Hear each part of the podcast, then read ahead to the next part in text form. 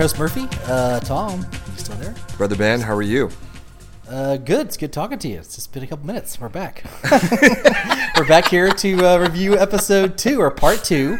Uh, you know, we're, we're queued up. Do you want to jump right into it? Do you have any uh, thoughts you want to uh, begin with? The article today, there was an interview with, I think, Jeff Jensen from Entertainment Weekly, who did that popular podcast.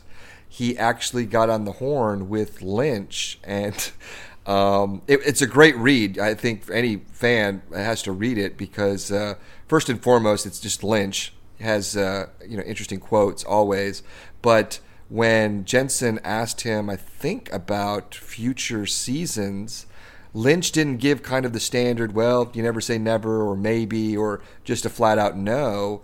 He said that um, uh, there's no discussions at this time, but if there would be a new season of Twin Peaks, it would be four years down the line, which is something that Lynch had said also in a Skype session recently. So that for me, now I'm a huge fan, just like Murphy, and I'm, I'm presuming all of you listening, that gives me more than just hope. It might mean that there really is a plan in place, and uh, they either have Frost and Lynch developed some ideas or spoken to Showtime, but they're just going to wait for any number of reasons. It might be because of the Emmy consideration. They're under the limited series category. They might want to wait for the DVD sales to come in. But the fact that Lynch didn't flat out say something kind of cryptic or just put the kibosh on it uh, altogether gives me great, great hope that we're not done with Twin Peaks. Now, we might have to wait a while, but I am more hopeful at any point since the end of the series. Yeah, no, I think it was very positive. I think he that just the fact that he's got a number already out there, and you could just imagine he's got Frost out there like working on some sort of like narrative framework that he can come in and go crazy and destroy and, and lynchify so that's probably what he's doing, right? I mean, I would think if it got such great critical reception, and we all the core fans love it. And I saw that article in Vulture talking about whether it was a success or not, and you know that they got two million viewers a show.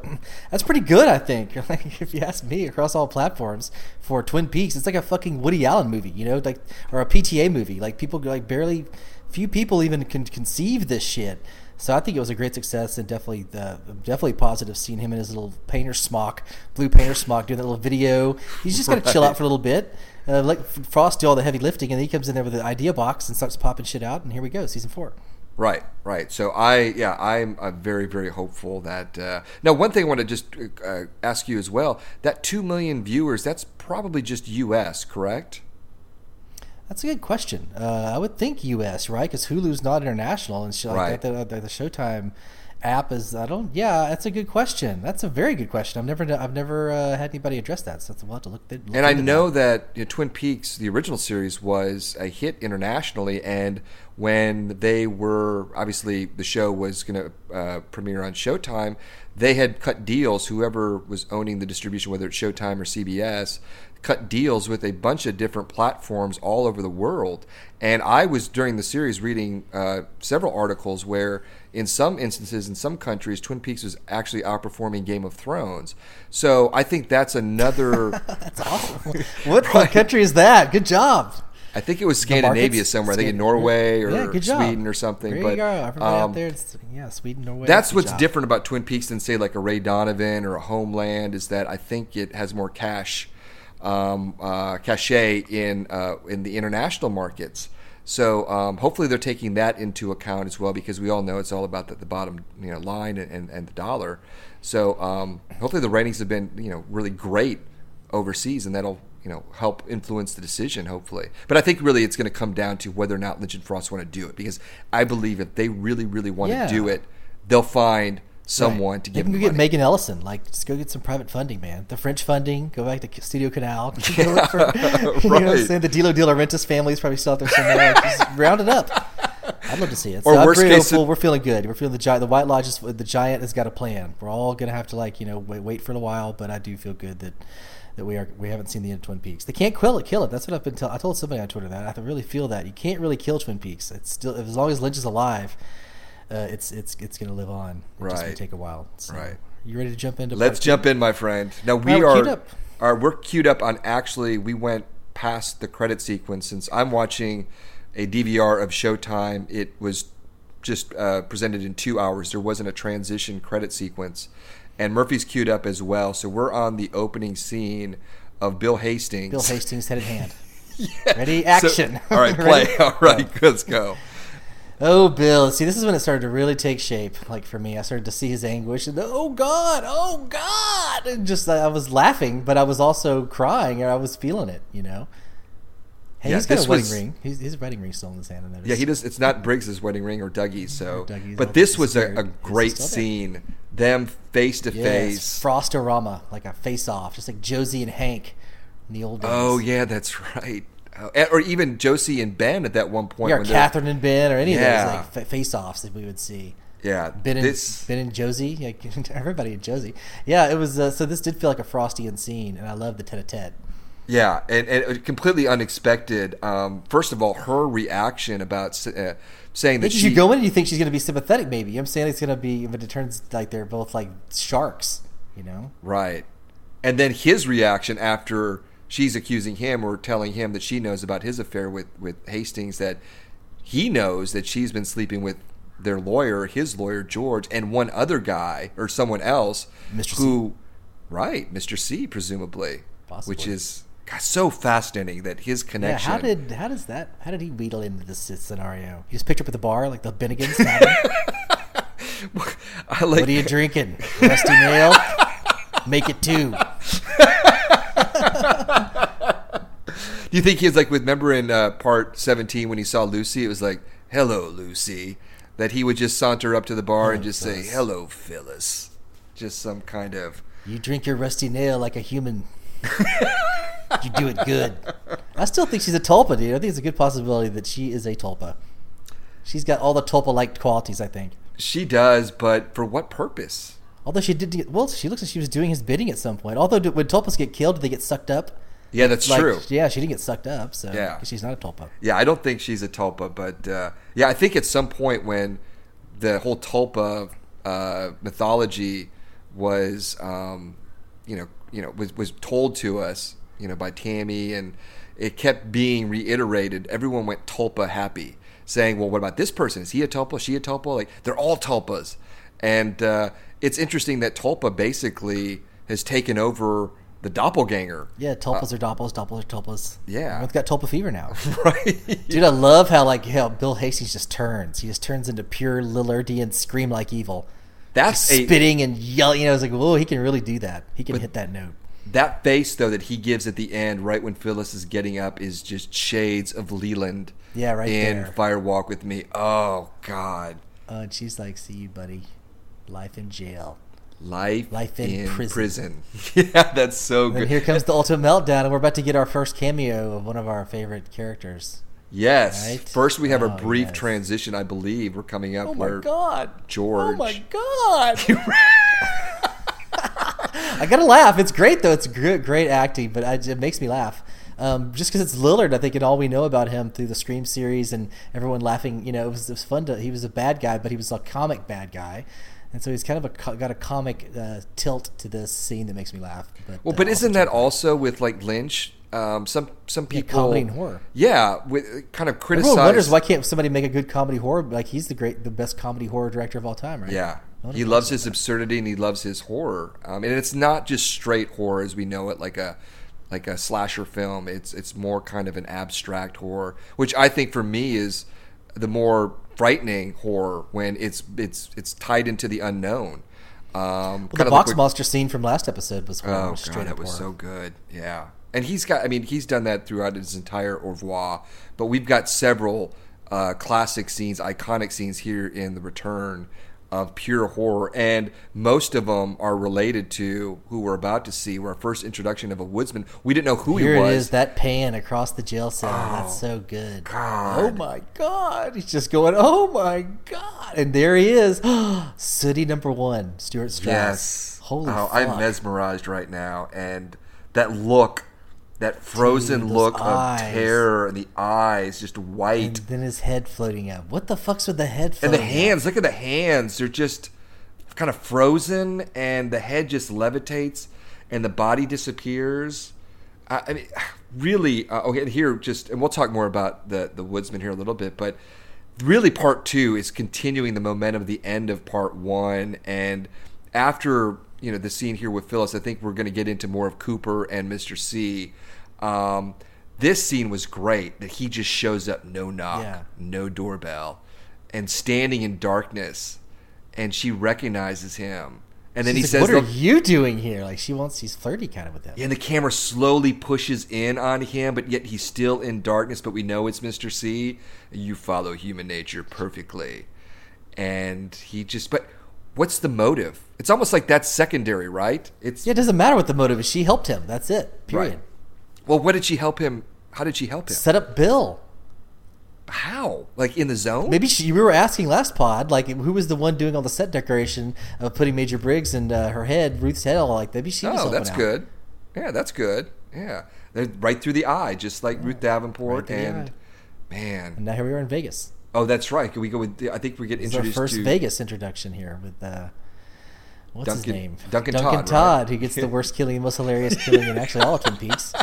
The Mr. Bill like Play-Doh head. and Roger as well. And right? Roger's comic falling down. Their deaths are great. It makes it all these scenes worthwhile because I don't really these scenes aren't they don't really do much for me really these scenes in retrospect. You know what I'm saying? Like Well, Ro- I mean, Duncan Todd, Patrick Fischler, he never moves Yeah. from his desk, but yeah, yet there like are several. Ben Horne. He doesn't move from his desk. Right. There are several compelling scenes, especially that one scene where he gets that message and um, on his laptop, and that I think it was like it looked like the red room like appeared on his screen like drapes or something. Remember? And then I think it was he just a red out- square. or it? red square, and then pulled out the photographs um, from a safe of Ike the Spike. No, excuse me, of uh, Dougie, that classic Dougie pose, and uh, and Lorraine, the Warrior. Yeah, Dougie looked like Sasquatch when they caught that picture from the '60s in the woods. I love Just that. Moving, yeah, I like I that shit, action shot. I want to find that photo. Yeah. He kind of looked like the man in the yellow jacket or whatever from Blue, Velvet. The photos of him as well when they caught him out there. With Oh yeah. Hopper. Gotta move on, John. Come on, pal. Get in gear. Um, yeah, but there's just some. Uh, that's a little inside joke. Come on, John. Yeah. Get a move on, John. Yeah, that was one of our old yeah chestnuts. Yeah, but um, there is like an undercurrent here of uh, you know not say horror, but mystery. Obviously, with Roger going, you know, why do you let him do this? And and and he responds, Duncan Todd, you know, just hope that you don't have you know anyone like him in your life. And it's obviously Mr. C from what we know, Not but Hutch? Uh, not Hutch. No, Hutch is a good guy. He's a killer, but he's a good guy. Well, I forgot about this scene. The just the the, the, the train crossing. That's great. Oh, I forgot yeah. about this. The spotlight. This is fucking cool. See, I think if Lynch was uh, was was held to the nine hours, and okay, it would have been tighter, of course, and okay, maybe more successful to some people, but I, I think it would be we'd lose shots like this. I mean, this is like literally like a minute on this uh, railroad crossing and a train passing, but It'd be great if you could slow it down in slow motion. There's like Bob on the train car, like or maybe it Tim. says garmonbozia Yeah. in one of the actual yeah. I, I, I, Michael J. Anderson. but that's it. We get so many of these scenes um, that would be lost with a truncated version. But yeah, like this Jack eating spaghetti scene, just wolfing it down, like that. This guy is his name Jack. The Yeah. Jack, C, yeah. Jack wolfing down his spaghetti. Yeah, I love. Ray though. His expressions and it's just just be happy to be there. Mr. C is just real, like you know, all business, serious. He's like a 1960s like country and western singer or something. I don't know what that look is, but it's funny. Darya did not have much to do in this series, unfortunately for her. I, I like is he her. really is, is Mr. C really eating garmonbozia? Is that what he's eating? well, it it looks Got a plate full like of garmonbozia? corn on his plate or in that bowl there. Um, and we saw that at several other uh, instances. I know Sarah Palmer looked like she was eating mac and cheese, and um, I can't remember the other instance. Chad pudding. Oh yeah, Yellow with plate. his with his two Hungry Man His dinners. Thanksgiving dinner, yeah. Yeah, right. But um, not only are we are we getting a little bit of momentum, I think visually things are picking up a little bit, but also with the narrative, even though it it, it is still mysterious, there's the Want, connection here with Hastings. need. That's the great part of Uh, this that's scene, the whole want, yeah. not need thing. That's a T-shirt right there. Is I yeah. want, I don't want, need. not need. Yeah, and I love this little. It's not a tete-a-tete between them, but Ray. It is. Well, he Ray has Ray's something that- testing him. Yeah, Ray's fucking with him. Right, and Mr. C leverage. Doesn't like being in that position. And I love Darya. She even though she's not speaking, her body language and looking at Mr. C and then at the end she just is staring at Ray and kind of like playing with her hair a little bit and Mr. C looks at her, and I think he suspects at this point there's something going on because obviously he tape recorded their conversation. I don't know how he did that. Is but, it possible um, that Ray's an FBI informant at this point? Yeah, I think he is. Right? You think he is already at this point? I do. Yeah. Then that means Mr. C's on the radar earlier than we thought. Especially since maybe Gordon Cole was not involved with Ray's underground or as inform being an informant. He didn't know about it. but maybe it was. It didn't get up to Cole. end. Yeah, eventually he finds out the very end. Yeah, but it's still. I mean, that's another nail in the Mister C's uh, master plan coffin of trying to get these coordinates and get to um, obviously Twin Peaks and up into the fireman's domain. He first and foremost is set or not set up, but meets with an FBI informant who doesn't wind up giving him what he needs until much later, and it's actually what he doesn't need or want. He actually get it from Tulpa Diane. So, but it's all about mood. Yeah, maybe, we thought maybe Lillard was involved with the Air Force, and that's how he knew Major Briggs back in like episode two or three. We were speculating that maybe somehow uh, Ray was an Air Force guy, knew uh, Briggs, and he became an FBI informant. This is the whole entire plant. The entire time he was supposed to be set up uh, to present these coordinates to, to Mr. C. Yeah, there's always in it. Yeah, but I like that there's just so much mystery that it, it makes you ponder, and uh, it's not something that um, was obviously given to us. We don't know any of these answers, but that's the world of Twin Peaks. There's so many. I mean, in this new series compared to I the feel like Ray dropped dime or turned states uh, when he got arrested. I feel like he wasn't an FBI informant that in this. you know you, that very well could be. Yeah, that that could be true. But to who? To Warden Murphy? Uh, well, that's a good question. Like, mean, because right, if, if Gordon on. Cole wasn't the one making him tur- turn states, then who would he be turning states with? Yes. Like Denise? Right. Maybe it's Albert. Albert's been doing this whole thing, and we don't. Oh God, we're gonna get our phone call, and I want you to take the, oh, uh, the fuck! Lead with that. episode, isn't it? Oh, Jesus. Well, here oh, we here's got- the hey, dude. Here's the great scene that you always thought was going to be so pivotal, that turned out to be a bunch of uh, red herring number eight. I think, if I keep count.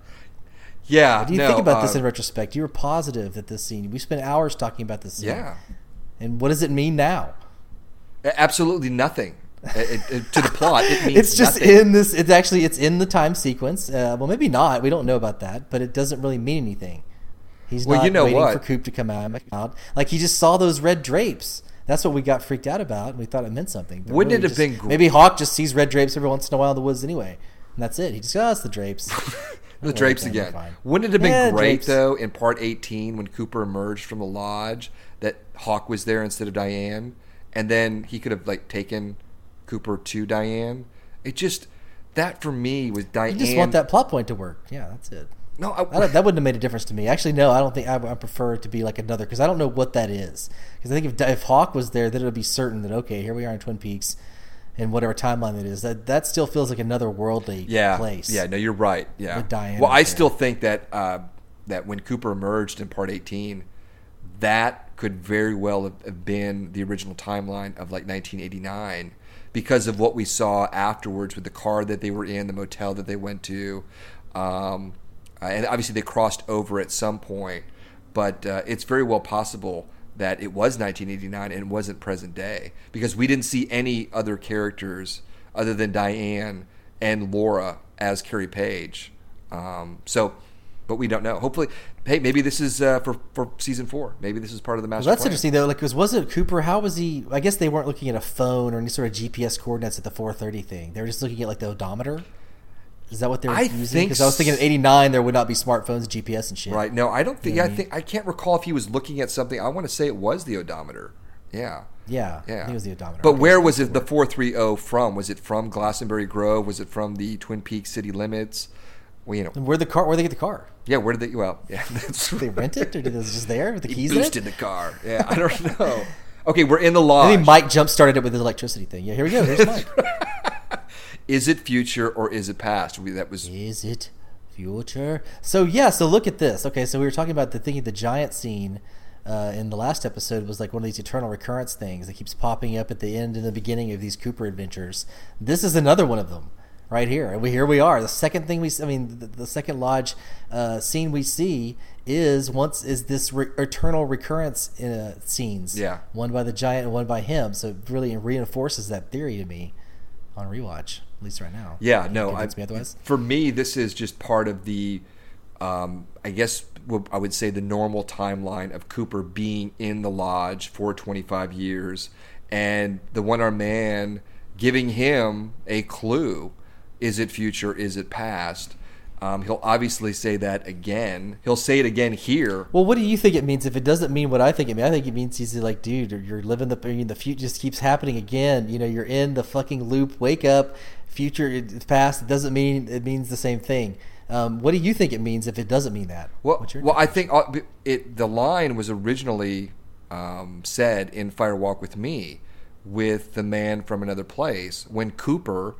I mean, he said it to Cooper in the lodge, and it was I wouldn't say tied to the ring, but the the, the man from another place picked up the ring, and that's when I believe. Um, Cooper looked in the camera and told Laura not to take the ring. So that was the first occurrence of is it future or is it past? Now, for me, I think it's just a, a clue to Cooper that whatever events are unfolding they could be on the same timeline they could be on multiple timelines. I think what's happening is is that here was the first utterance and then he'll say it at the end of this scene here when laura appears and then he'll say it again in part 18 for me it's kind of a, a, a clue that we're going on like a different journey or there is some kind of different timeline coming into play here. But it's it's obviously very confusing um, because I mean, is it future? Is it past? It's a question. Are we in the future? It's eternal question. Yeah, it's, it, yeah. it is. Maybe that's what she whispers in his ear here. We're at the Laura scene, and boy, does she look amazing. In her, uh, that's what I mean. Like she just gives a bravura performance from the very beginning. Uh, this scene just really moved me upon first view, and still upon second, like to see the pain in her eyes, um, and just the mystery of like the way she's presenting herself. Like it does. Oh, I thought she was going to be angry you know, that she was going to be pissed at him, but she didn't show it here, and she showed the sadness. But then later on, you kind of see maybe she has good reason to think to be angry with him. You know, it's like uh, she's this is just a really complex uh, scene here for her. Well, the whole thing is is that she said in the original series, "I'll see you again in 25 years." So Cooper has been in this purgatory, presumably during that whole time, and I think, has not come across Laura. She is now returned, and when she does, she tells him he can he can go out now. So she's the the, the key for him to go out, or the impetus. But their uh, conversation continues, where she basically says some of the same things that she said in his original dream 25 years prior. Like, I feel like I know Laura Palmer, but sometimes my arms bend back. And she also says after Cooper says, "Well, Laura Palmer's dead," and she says, "I am dead, yet I live." And now she is taking off her face, which is a new wrinkle, which we didn't know at the time. Is her real face looks a lot better than Sarah's? well, yeah. So I mean, that for me right there, that glowing white light uh, represents obviously, you know, the good side. But here she is in presumably the Black Lodge. This could be the waiting room. Do you think Sarah and Laura ever took their faces off in front of each other? no, I don't. You know what I mean? I don't. No. I know what you mean. So? I know. I know what you mean. Yeah. You're saying no? No, I don't think so. I would have loved to have seen a face-off though at the end of yeah. part 18. Yeah. yeah. the fact that Laura wasn't reunited with Sarah, whether it Sarah Palmer, her mother, or whoever was possessing Sarah, was for me not a letdown, but uh, I feel unfulfilled. I just it seemed well, yeah, because at least to have them confront yeah, each other, yeah. like that's what we were wanting. Yeah. yeah. I can't believe we didn't get it. Well, we did, and well, with uh, Sarah, you know, stabbing her photograph or the homecoming photo. Well, if you lay 17 to 18 over each other, but apparently that's not the way to do it. it right. well, here's also is it future, is it past? I mean, what we're seeing here is something that occurred. See, look, she's smiling when she leans over. This is a very interesting when she's doing the old. This is the scene, but dude. it's the same. She's whispering in his ear, but she looks as she's smiling and kind of kissing him and coy, and it's a good, happy scene in the beginning, and then it's about to cut. When it cuts to that main shot that you see here it is. It's gonna be bad. Because look, he's look Cooper looks like Dougie. He's all happy. He's like, "You're, well, you're here to tell me something good." but her whispering indistinctly. yeah, but her facial reactions, smiling, is, is almost exactly like her original uh, expressions in the original series with the, the original dream. It's just this. Yeah, remember in 18 when he she says she says it in his ear, he goes, "Huh?" in the subtitles he says, "Huh." He didn't say "huh" here. That's interesting. Yeah, so she obviously told him he can go out. They had more dialogue. She whispers in his ear. Obviously, it was something that disturbed Cooper, and she senses something and looks up, and that's it. I mean, she, and Cooper sees it too, and she is sucked up like a tulpa. That's what's so. Uh, well, she's actually levitates, and then when she's actually It's a slower suck than a tulpa suck, but it is it's similar. It is similar suck. than, than a tulpa suck, and there are so many. That was right there when she flew out of the room. That was like a tulpa suck with Doug, Dougie and uh, and and and Diane. But then here is something that's very interesting: is wh- I it was interesting the way they showed her face, you know, in retrospect, looking up like that. It really, it wasn't like Diane getting sucked away in a flash like the Wicked Witch of the East. It's like you really shake on her face as it's going up and you see the red room tiles or uh, below her. It kind of reminded me of uh, when Diane was having like ritualistic sex with the with, with Cooper in the last scene in that motel and her looking up into the sky in anguish. Yeah. You know, Yeah. and then tying into Becky looking up into the sky in drugged out sparkle pleasure. Those are like kind of these iconic face like face of God scenes looking down on these women in either ecstasy or ang- agony. yeah, the whole scene. This is the first time. That was the first time where we saw anything outside of the normal red room. Is when the drapes um, were blowing by some un, you know, unseen wind. Um, and then we saw the horse, the white horse, which I think signifies death, the pale horse, and then eternal blackness. And then, Well, then here's here's the Wonder Man again going. Is it future or is it past? I forgot he said it twice. yeah, Here he says saying it a again. He's second like, time. Oh." Yeah, and then he's now at, and here we're seeing the the, the same scenes what we'll see in part 18. Um, Cooper can go out at um, this point. Presumably, we're all thinking that okay, Laura came, gave him the message. The little wrinkle here is that Laura sucked out of the lodge. What the hell does that mean? Um, and he's going on a journey now with the one armed man to exit the lodge. But before Yeah, he looks almost exactly like I thought his gait was more uh, assertive in Final N 18, like he had finally learned his lesson and he was really going to do it this time. It looked exactly the same as this one. We're in a loop! We're in a loop, Tom! I Now here we are in a loop, watch, meaning the evolution of the arm. What's he which say? was just a fantastic creation. Obviously, Mike Anderson, the man from another place, wasn't in it, and so Lynch concocted this. And there's also a very similar tree-like, uh, I would say being, but in Eraserhead, there's a scene when uh, Henry Spencer is, I think, right before seeing the lady in the radiator on stage. There's a very similar looking sycamore tree.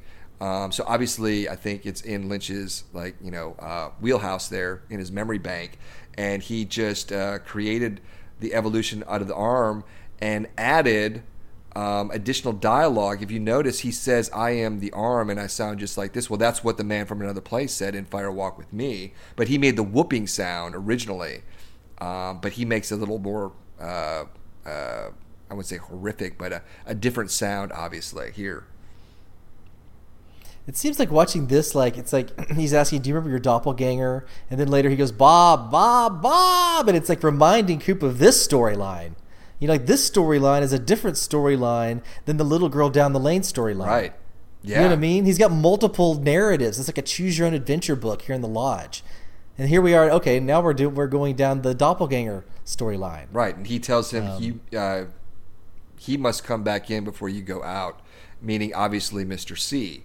Uh, but this close up of Cooper for me is, I think, the same shot. Now it might be a little tighter when we see the Dreamer in part seventeen. Yeah. So um, black and white. Yeah, Although he looks older in the 18. yeah, yeah, yeah. But this whole thing with um, that, if you notice that when Cooper is still getting these instructions and kind of grasping or dealing with this notion of his doppelganger, the one-armed man kind of looks around and Lynch slows the scene down a little bit. There's something going on, obviously, within the lodge related to, I think, Mr. C and whatever the normal process is for Cooper leaving.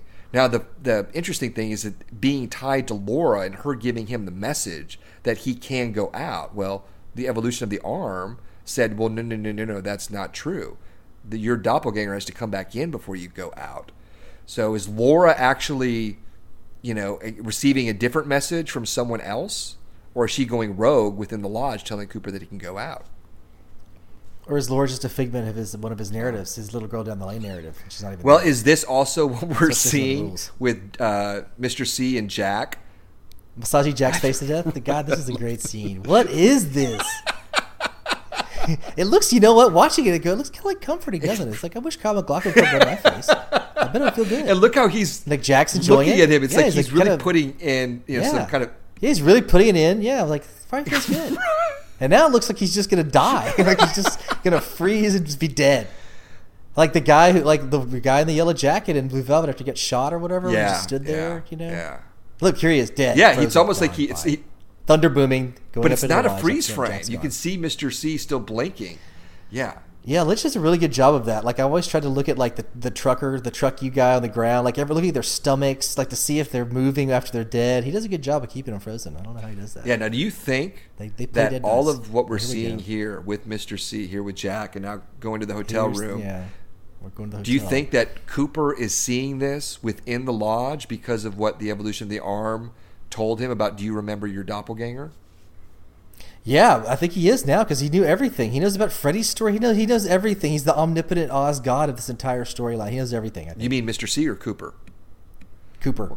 He's dreaming this whole thing anyway. Dreaming, or he, or, or what? what- You're one thing or the other. Is, is he dreaming this, or does he just know? Is this actually happening?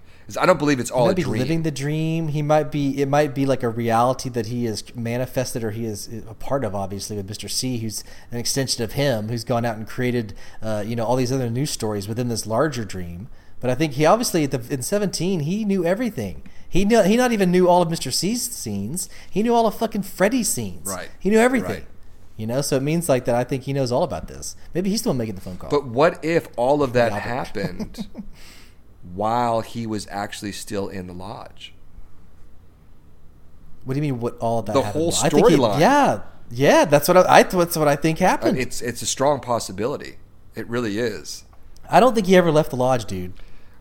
These are all just like okay in 18, 17, he's jumping around. It's just like that. There's a million of these things. And you said I don't think that like in the last pod, I don't think that he uh, left the or he ever visited the giant in the lodge. I think he did. I think he's been bouncing all over the damn place, creating all kinds of realities. Richard, Linda, this, that, up at the lodge, down here, doing things, saving people, dying, trying to get Laura eight million times, like Groundhog Day, trying to kill his doppelganger a few times, didn't work. Hanging out with Philip Jeffries, like I feel like he's just like been down here. He's got a whole life. Well, it could and then all of this is somehow part of his big dream. Right. Well, it could be that Whatever you wanna with call that. Laura and Carrie Page, and obviously Cooper with Mr. C, and possibly Richard, while they're trapped or in this world within the lodge, the Red Room, that their other halves, maybe their evil sides, their doppelgangers, so to speak, are living in the real world. And at some point, obviously, they're able to. Or they're tulpas. Well, I wouldn't say the tulpa. That yeah. You got to admit it now. It's a part of the. Well, I know it is, it gotta put is, in but um, I always speculated that um, that Cooper did go out, and when he was living with like in Dougie Land, that when Laura was sucked into the lodge, she went to Odessa and was living as Carrie Page. But reassessing this and watching it, it's very likely that Cooper did not, like you said, we just talked about, did not actually leave the lodge. That would Yeah, because Vegas was not Right. real. I mean, that whole reality was so unreal. Yeah. You know what I mean? That was a completely Wizard of Oz at the end. I mean, completely. I think that was like a right. figment. And what we're seeing. Merlin Lane and all that good. And what's every- real- Everybody just like you know, Dougie's being the the holy fool who just everyone it all works out. You know, everything's Yeah. great.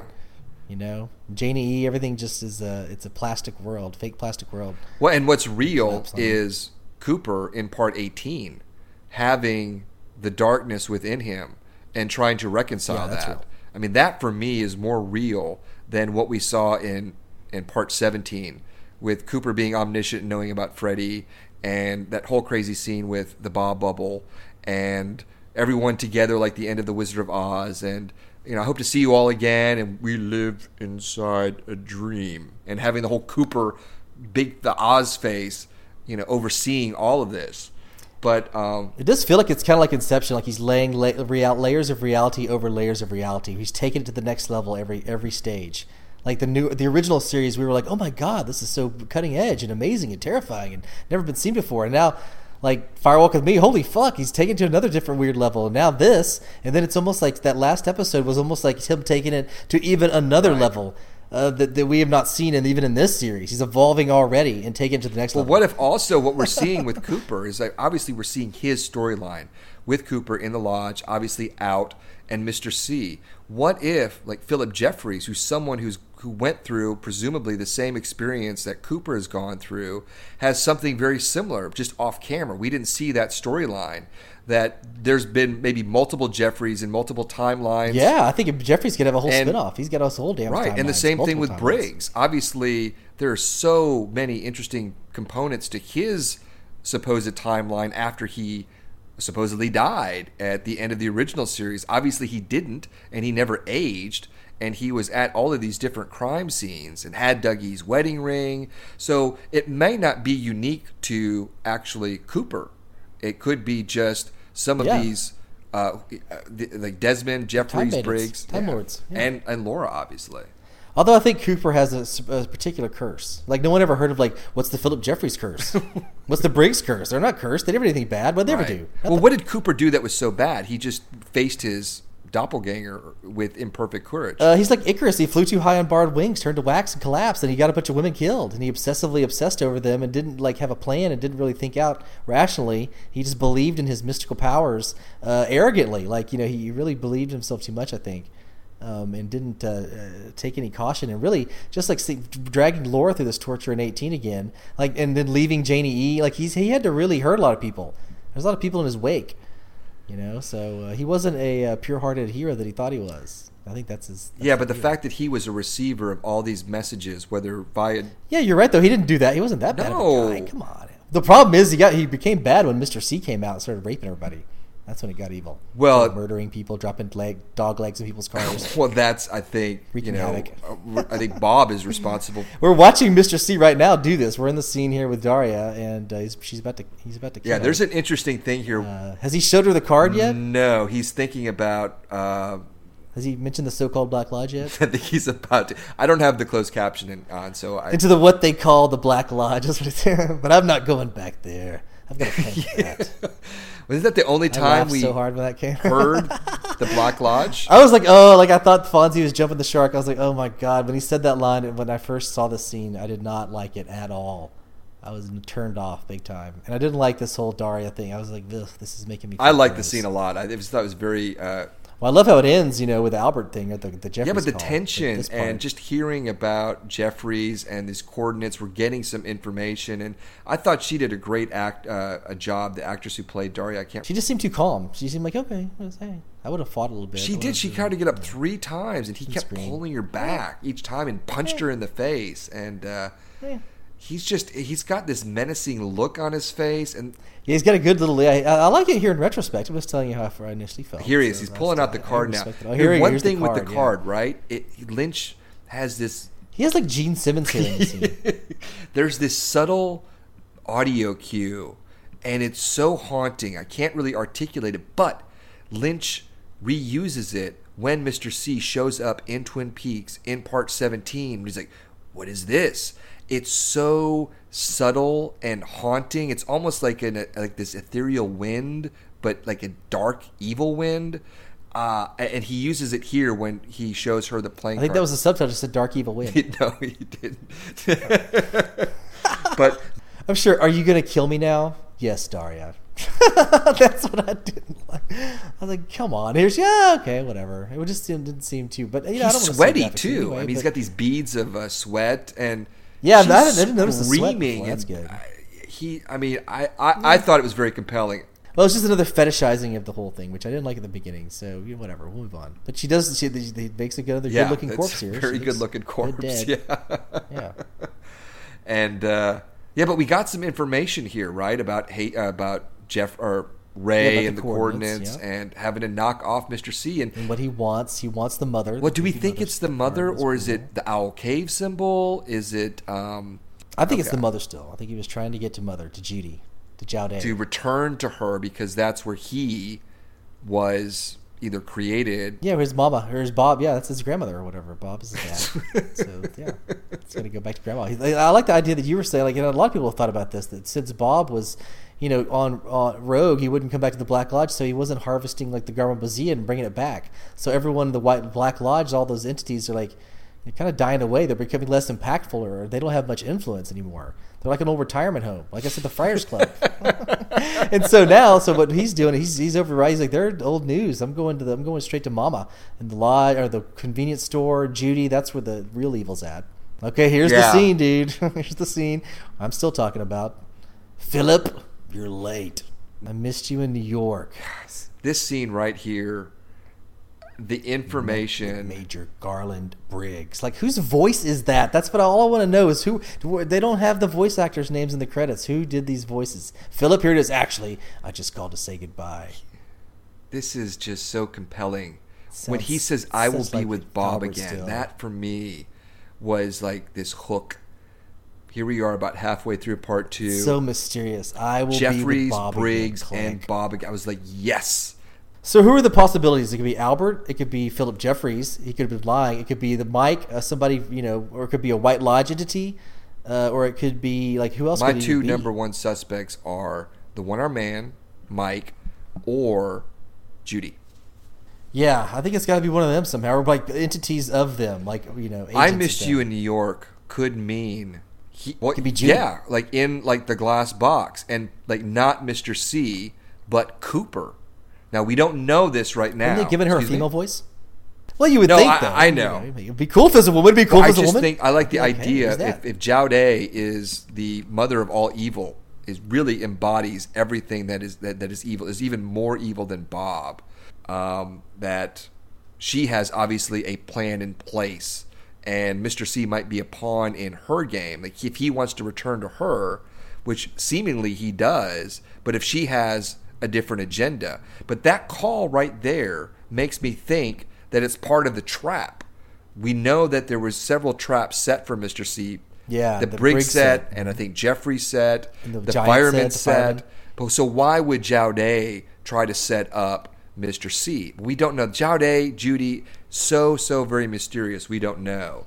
Well, it could be Mike because Mike wants to be with Bob again because Mike and Bob is to kill to kill together, and Mike's a representative of the Black Lodge, or they're trying to get him back so they can bring some more garmonbozia so they aren't going to die. Yeah, but they never mentioned Garmin. Bozia one time. Like you said, they had the one reference of Black Lodge. Now we saw the garmonbozia. Well, we saw it puking out of uh, Coop or Mr. C, so that's clearly still in the. Uh, and there was the garmonbozia. I mean, there's all kinds of garmonbozia references. All Right, but it place. wasn't like in Fire Walk with still- Me where it was actually uttered and you actually saw the man from another place eating the garmonbozia. You saw Bob taking Leland's pain and suffering. Yeah, that's so, interesting. And we never got the White Lodge. Was even pain and suffering mentioned? Uh, not Did anyone even say pain and No, I don't think so. series? We Well, saw we a lot of it. did. I think they figured we we we've gotten it at this point. I think it's a mistake to actually level.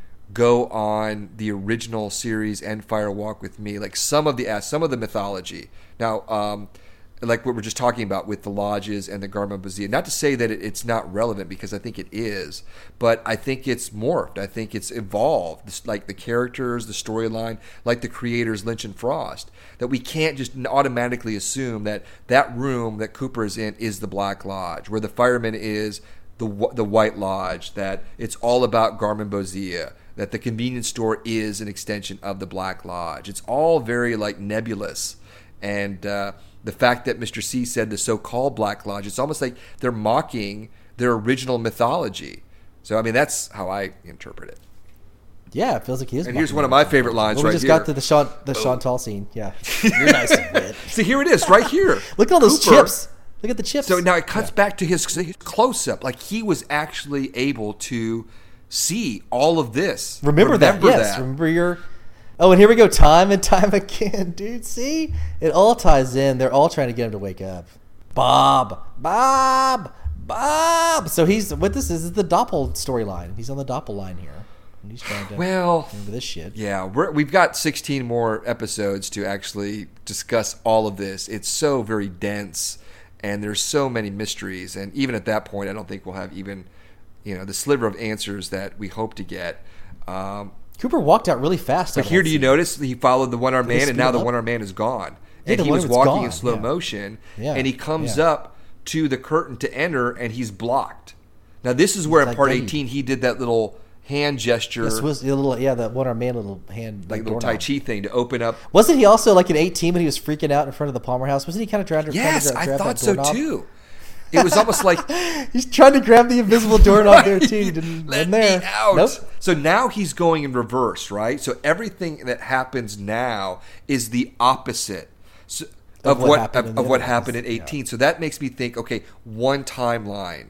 What we're going to see is one reality, and then when that completes. He's returned to the lodge or back in the lodge, and the one armed man says, Is it future? Is it past? It's almost like, okay, the next step, or the next timeline, or the next dream. Maybe the door that was locked was the little girl down the lane storyline. He had to go Yeah. back to the Doppel storyline Yeah. and figure that out before he could get to the little girl down the lane storyline. Like you have to unlock that before you can unlock this. The Laura, the little girl down the lane's a level higher in the Inception platform than the Doppel storyline. So you're saying there's like a hierarchy with like storylines or timelines? Yes. Like you advance, you have to. You, he has to solve the Doppel story. He has to get Mr. C fixed before he can go try to save Laura. It's like a video game. A lot of this is kind of video game like with the whole Bob, Bob bubble orb, Like getting to different There's levels, and each video- level is progressively yeah, harder, like more difficult, or more. Yeah, and having to get clues to get to the next level, and yes, all this shit. So You know what would be of interesting is that Leland said find Laura, but Cooper in part 17 didn't just find Laura, he saved Laura. So did he just assume maybe it was tied into her whisper that he just he doesn't have to just find her, he has to save her. Yeah, that's interesting. I don't know, but like maybe he, maybe he saw her get sucked away. He well, knows that she he knows sucked that she did get And sucked so away.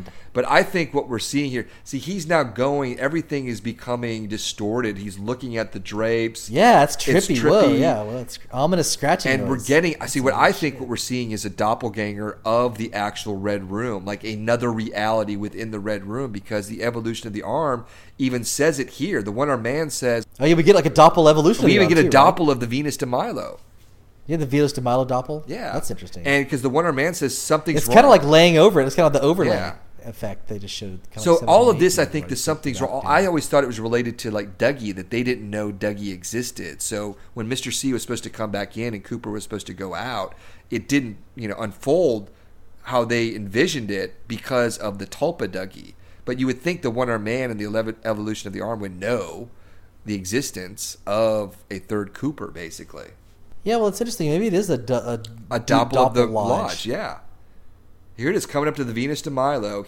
Yeah, because here it comes, and we're gonna get the Doppel tree. And it's the Doppel de, de Milo. So it's almost like this is one reality. This is the Doppel reality, right? This is the Doppel de Milo. Okay, here. Okay, so here's the Doppel. Did you say Doppel and- okay, so the- Milo? yeah, the Doppel de Milo. Then he opens up the Doppel de Milo the Doppel Lodge, and then we there he sees. Well, is that the same location that he was Richard and Linda? They were driving before they crossed over. Yeah, I think it is. You don't right? see looks the, like uh, it. I mean, we would never know, Right. but he's driving like the same is. car. Although I don't see any uh, electrical wires of the big towers. I Yeah, that's true. Yeah. See now the, the Milo ch- Doppel to Milo here, and is freaking out. This is horrific, and he says non-existent. Like I was to take took it to like um, the reality of going into Dougie Land that it wasn't real, that Dougie wasn't real, but it could just be this whole setting, this whole scene is non-existent. Yeah, this one is still perplexing to me. I still have no solutions for this. What what what, what exactly is going on here? Because now here he goes. Boom! He falls through the black black uh, uh, evil goop, and there he is plummeting, and boom! He's on top of the Yeah, he's the- in New York. He's in New. York City. Yeah. I love that face. It What looks they like did, I mean, whatever it is, they shook. Yeah, it's like Ed Grimley face. I Yeah. have, not, I have not noticed that, but I guess what they did is they kind of shook the Black Lodge loose. They shook him loose, and now he, he fell. Yeah, but got the out. fact that I don't know how we're did it. seeing the Black Lodge, or what we perceive to be the, whether it was the Doppel Lodge or not a Doppel Lodge, I don't know. I'm sure it was a Doppel Lodge, but that's an interesting theory. but it's I never really understood your theory until you just pointed out right there. you pretty much you get to see don't really kind of understand half of what I say, but I don't really understand half of what I say. No, I don't. Sometimes you veer a little too far to the edge. Fred. But the fact that the lodge is actually connected to the black box or the black box, the glass box, is very interesting. yeah, here it is. Boom. Oh, it really, yeah. It's a, the portal. It just it took right from the stairs or right from the uh, the little hallway. Boom. And is it future? It was a fast run too. He had to fall a long way in episode three Right. to get to the purple area. This is just a quick. and fall. is it future? Is it past? What we're seeing now is Cooper in the timeline that we've seen in part one, because we're seeing now Sam looking for the guard in the bathroom. So presumably, what we're seeing is Cooper actually appeared in the glass box before the experiment, before they died. Moments before. But Yeah, moments. but that before, wasn't dude. captured on the camera that at least the FBI got. They got the image. Yeah, how come they couldn't have caught him? He looks like he You know was why? really hanging out, like Maybe floating around like a balloon. really there. what does That that it's mean? not really happening. well, nothing's really happening. No, it is happening again, my friend. All right. Well, this is a great scene, though. This is a magical scene. Him getting ch- trying to. They're trying to. I don't know what they're trying to catch him, but he's getting smaller Right. and bigger inside this box, and uh, it's a wonderful Lynchian sequence. But it's interesting as well too totally that cool. he's Dill Cooper here. and he gets he's sucked out. Doesn't work. Bye bye. He gets He smaller does. and He, smaller. get- he gets small, like Steve Martin, and uh, Faint hissing, and here he is, intense, ominous whooshing, flying through the portal. he goes through The the bottom, plane. and now he's flashing or kind of flying through or falling. I love the shot of just Yeah. his face, the one falling like Mad Men, like the Mad Men fall. This is the classic. I love this. shot of Lynch. The eyes, God, yeah, so and good. then he's pretty it cuts calm. right too, doesn't it, Sarah Palmer? Uh, I haven't gotten there yet. Well, but no, yeah, I mean, it's yeah, I haven't gotten there Palmer, which he either, but uh. That's what happens. He's actually So maybe the mother chased him all the way through the portal. Uh, uh, maybe she was kind of hanging out, like maybe hmm, I'm going to hang out by the box and see what happens. Or no, were, she wasn't there. no, actually. we He came before, her. and then we have the exterior of the Palmer house. Well, maybe maybe she's just right behind him. You know what I'm saying? She's on his trail. She was knocking on the door, dude. In the mother part oh, three, mother was there. We assume that they're one of the She's same. Well, chasing yeah, her. That's that's interesting. Yeah. Well, I want to focus in on this scene with Sarah Palmer. Here we because they show the yeah, exterior dude, of the Palmer go. house, and it's seeming like we don't know obviously what her state is if she is possessed by whomever the experiment, the jumpy man. We don't know. She looks Yeah. kind of normal here. She doesn't look crazy. I think she is maybe normal. Maybe she's inhabited Yeah, here. the, I the think, events Right? Is that your what, what are happening with Cooper, maybe tied into the Tremond painting, are affecting are about to affect her because the look that she gives here, I don't think it's a reaction to the TV. I think she senses something. Yeah. Yeah, right now I can see it. Her eyes are opening up Yeah, really wide. like she. and she's kind of starting mi- to freak out. And it's interesting, like, you know, if the mother or Jowday or like the feminine, uh, you know, carnivore beast that, that just ate those two kids apart, if they just inhabited her, then she's watching lionesses tear apart do Yeah, the same thing. Yeah, it's I, I just the fact that they placed that scene, the introduction of Sarah, right there with Cooper going through his journey, and um, what we know of Sarah Palmer now, and like you speculate of maybe the experiment going on a similar journey to go after Cooper somehow and winding up in the purple room. It is in her house now, presumably. Um, and and tied to Sarah. Maybe it just did a drive by in the portal and freaked her out because it had to keep going in part three to get to knock on the door uh, after Cooper there. You know what I'm saying? I don't think Mother could have jumped or Judy would have jumped into Sarah right at that moment. Yeah, but because then how could she have but been? why would the as well? experiment the- want Cooper? I have no Yeah. idea. why? Why does Mother want Cooper? Because uh, maybe because Cooper is connected to Laura, but obviously she does, or obviously something's going on. They have some sort of cosmic thing going on. Whether it's a little girl down the lane story, it's not real. Uh, it seems. It seems. I don't uh, think that that that they are Yeah. adversaries somehow, or at least you know. See, that's the whole thing. Is he's like fucking Don Quixote, man. He's chasing windmills, man. Like Mother and Judy probably didn't give a fuck about him. See, I just You're don't right. think- even though the Giants moved on, the Giants already choosing Freddie and Andy and Lucy to do his bidding. He doesn't even need him anymore. Yeah, He's I just don't admin. think that what we saw in the glass box, what we call the experiment, is the same thing as Jowday, what we saw in part eight. I think what we saw in part eight, I wish they would have differentiated that for us so we could at least know because that would. that I would just think it's up, evil think. for the sake of evil. It exists and it's re- it's it's represented. well, Albert said that, or Sheriff or Truman said that in part sixteen of the original series. Isn't Jacques Renault also evil for the sake of evil? what you mean, Jean Michel? Just kidding. I just picked on Jacques. I just see him right now. We see Jacques in the back. There's Red. There's Jacques. Freddie here we are. and the chromatics James. playing.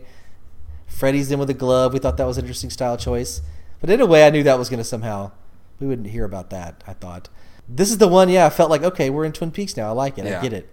By this time, it took two hours, but now I was in. in Well, the yeah, I thought this was one of my favorite. I'm not big into the musical acts, but um, and I don't really like this song a lot. But the way that it's put together with the the scene of Red and Shelley and James and Freddie and Jean Michel, um, it just it's it's cut together. It has a great feeling, and I think it was a great ending to part two. And the song's not bad. But um, I like all the, the, the, performances that I like most are the ones that incorporate other scenes within the Roadhouse, whether it's Audrey or Little Dicky Horne um, or you know some of those conversations in the booth. When it's just a straight performance, I'd rather have something else. Yeah, no, I really like this one. It was a great ending to this scene. I love James and you know Shelly. Even though we all laughed when she said James has always been cool because he wasn't cool, but hey, he's cool now, man. I actually I think James gets a bad rap, and I kind of like he didn't get much to do, but uh, he didn't like completely humiliate himself. I you know I listened to the whole song. He got up there and sang, and uh, episode thirteen or fourteen is very brave of him. So it was nice to see the whole gang here.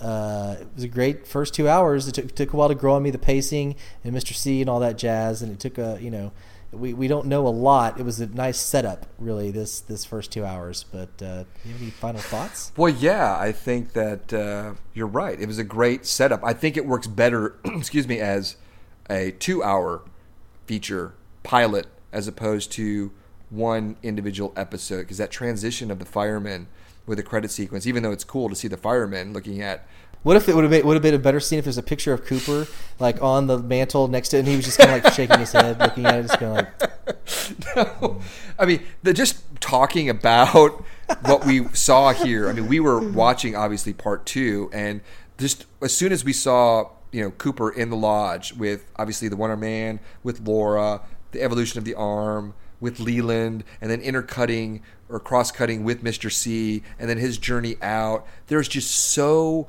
much to contemplate. Murphy and I, we're, we're, we're, I know we're trying to do it, but we're really only scratching the surface. Um, and I, when I was still watching the series while it was going on, um, what I would always do is I would always come back to part two because I felt that part two hold, held innumerable innumerable clues. And when I saw part 18 unfold, just like part two, but almost like a mirror of it, um, it, it, still didn't offer any answers. But what we talked about tonight with maybe like a Doppel Lodge or Murphy saying like, you know, uh, a, a dream and Cooper's journey and the different timelines, I mean, they're all relevant. None of them are relevant. There's not just one answer. There's not just one. I think reading all the things about people speculating about the whole show and the actual ending itself, I don't believe there's one answer to the, the mystery. And I don't think that Lynch and Frost even know all the answers to the mysteries that that they created. I think they know more than anyone else. But that is Twin Peaks, and that's why Twin Peaks is eternal because that is real life. Real life dictates the unknown, the mysteries, and us as an audience, we want answers. We want to know. But when you find out the answers, the mystery dies, and then you move on to something else. And that's why Twin Peaks is eternal. So we'll be continuing to talk about um, obviously subsequent episodes, but these mysteries that um, from these 18 hours, like, you know, forever. Um, and that's the fun of it. Murphy and I just are two guys who love the world of Twin Peaks and David Lynch and Mark Frost. And we have, you know, endless supply of, of, of, of theories and we just love bantering about it. And we just love the world of Twin Peaks. Yeah, so it's like a wonderful like palette for or a canvas for us to interpret and go crazy and have all kinds of you know like you know intellectual conversations about possibilities and interpretations. It's like a true art piece that's going to can live on forever. So we'll we'll be here every week, uh, going through the series. That's our first step. So we'll be on part three, which will be a wonderful uh, time because we never got God. to do part three or four the original time. So I'm totally excited to do that. Um, in the meantime, you know, we'll be on Facebook, Twitter, all the good stuff. And you guys are giving us great, uh, you know, feedback, thoughts, food for thought, anything that you can give us to enlighten us on any of the uh, storylines that we don't understand. We'd love that. Uh, you can follow us on iTunes and SoundCloud and all the podcast addict. Uh, you know, we love all the reviews. Um, keep it coming. Until next time, thanks for tuning in.